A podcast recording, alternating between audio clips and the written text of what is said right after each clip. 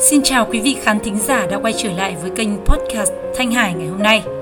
Chúc quý vị một ngày mới bình an. Mời quý vị nghe bài viết Làn sóng bỏ việc để làm giàu với blockchain ở thung lũng Silicon. Bài viết được đăng trên tờ thời báo New York Times, à, một trong những tờ báo có lịch sử lâu đời nhất của nước Mỹ có tầm ảnh hưởng trên thế giới à, một cái tờ báo mà giữ một cái kỷ lục khoảng gần 130 giải Pulitzer suốt từ năm 1918 đến nay, tức là trong vòng khoảng hơn 100 năm qua. Tờ báo này đã giữ cái số lượng kỷ lục nhất thế giới về giải thưởng báo chí có uy tín hàng đầu thế giới là Pulitzer. Tờ New York Times ra đời vào ngày 18 tháng 9 năm 1951. Hai người đồng sáng lập ra New York Times là Henry David Raymond, một nhà báo, một chính trị gia và ông George Jones, một nhân viên ngân hàng. Thanh Hải cũng xin cảm ơn công ty cổ phần nhà xanh Greenhouse, đơn vị cung cấp giải pháp về công nghệ và thanh toán điện tử tại các trường học. Xin cảm ơn công ty Greenhouse đã đồng hành cùng chương trình. Xin cảm ơn các bạn đã đồng hành. Bây giờ xin mời quý vị sẽ cùng lắng nghe và theo dõi bài viết nhé.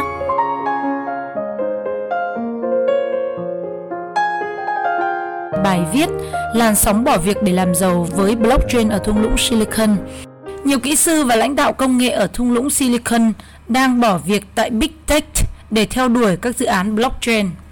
Sau khi Sandy Carter rời vị trí phó chủ tịch bộ phận điện toán đám mây của Amazon hồi đầu tháng, thì bà đã thông báo ở trên mạng xã hội LinkedIn rằng sẽ gia nhập một công ty blockchain và kèm theo link đăng ký vị trí tại startup này.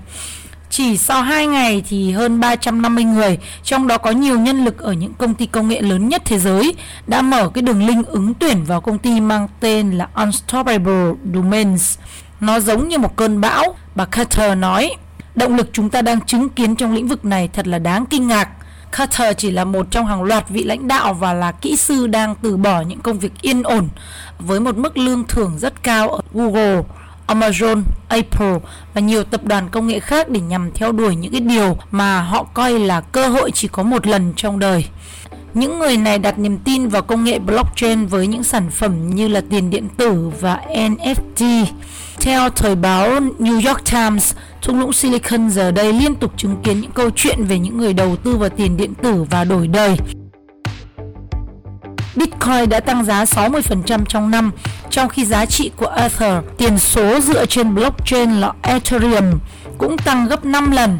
Bên cạnh cuộc chạy đua vì sợ bỏ lỡ cơ hội, ngày càng nhiều tinh hoa của ngành công nghệ Mỹ đang thấy trước được giai đoạn chuyển đổi xuất hiện cứ sau hàng chục năm một lần. Họ cho rằng blockchain đang đi theo con đường của máy tính cá nhân và mạng Internet, những thứ từng bị cười nhạo và hoài nghi trước khi đặt nền móng cho thế hệ tỷ phú giàu nhất thế giới hiện nay. Các nhà đầu tư cũng đang đổ sang lĩnh vực blockchain là hơn 28 tỷ đô la được dồn cho giới startup trong năm nay, gấp 4 lần tổng giá trị đầu tư vào năm 2020. Blockchain đang thu hút rất nhiều tiền và nhân lực. Giai đoạn này giống như thập niên 1990 và khi Internet ra đời, nó còn rất sơ khai hỗn loạn và đầy ắp cơ hội.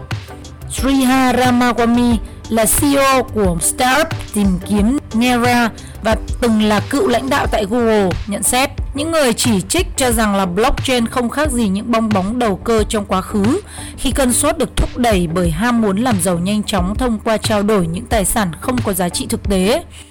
Dù vậy, bên ủng hộ lại cho rằng công nghệ blockchain có thể thay đổi thế giới bằng cách tạo ra mạng internet phi tập trung, không bị kiểm soát bởi nhóm nhỏ những gã khổng lồ công nghệ.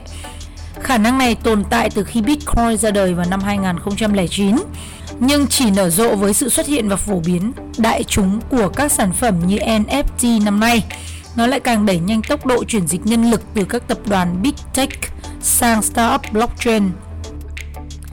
Người đồng sáng lập Trader Jack Dorsey đã từ chức CEO hồi tháng trước để tập trung vào hoạt động blockchain tại công ty Square, đồng thời đổi tên nó thành là Block.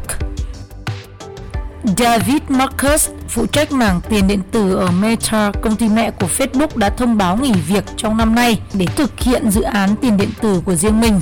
Sức hút của blockchain lớn đến mức hàng loạt tập đoàn lớn nhất tại thung lũng Silicon phải vội vã tìm cách giữ chân nhân viên.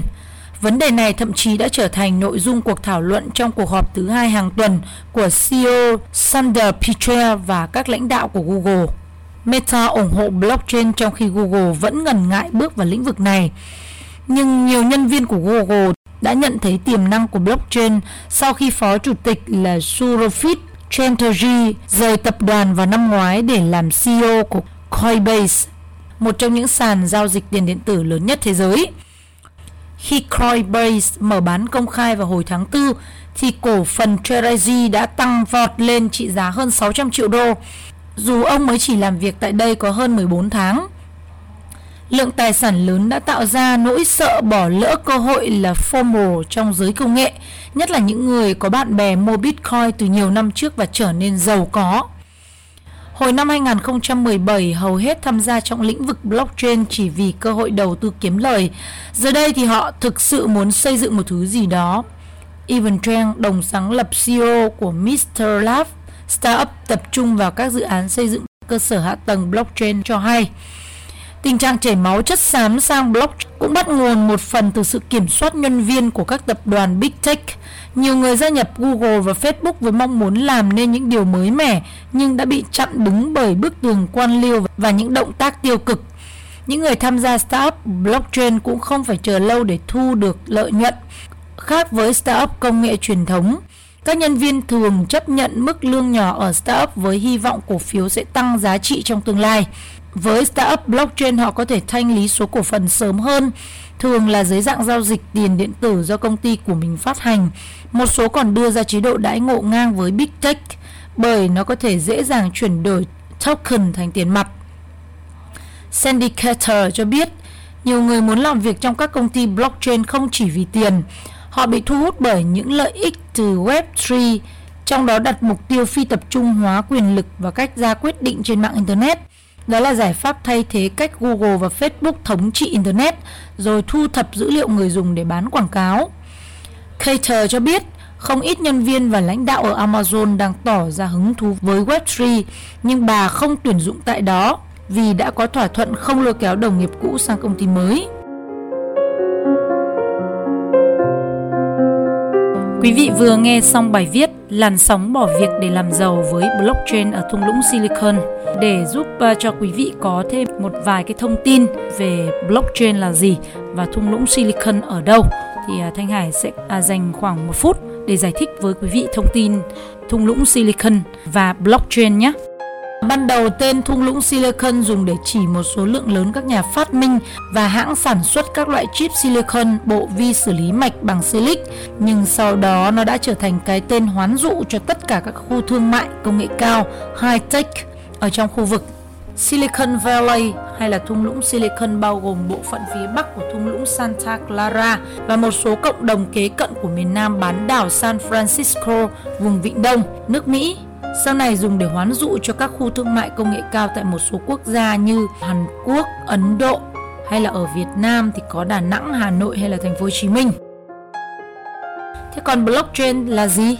Blockchain lần đầu được phát minh và thiết kế bởi Satoshi Nakamoto vào năm 2008 và được hiện thực hóa vào năm sau đó như là một phần cốt lõi của Bitcoin khi công nghệ blockchain đóng vai trò như là một cuốn sổ cái cho tất cả các giao dịch qua việc sử dụng mạng lưới ngang hàng và một hệ thống dữ liệu phân cấp, Bitcoin blockchain được quản lý tự động. Việc phát minh ra blockchain cho Bitcoin đã làm cho nó trở thành loại tiền tệ kỹ thuật số đầu tiên giải quyết được vấn đề double spending, nghĩa là chi tiêu gian lận, lượng tiền được dùng đến hai lần. Công nghệ này của Bitcoin đã trở thành nguồn cảm hứng cho một loạt các ứng dụng khác có thể ghi lại những sự kiện hồ sơ y tế, hay là công chứng, danh tính hay là chứng minh nguồn gốc. Việc này nó rất có tiềm năng giúp xóa bỏ các cái hậu quả lớn khi mà dữ liệu bị thay đổi trong bối cảnh thương mại toàn cầu.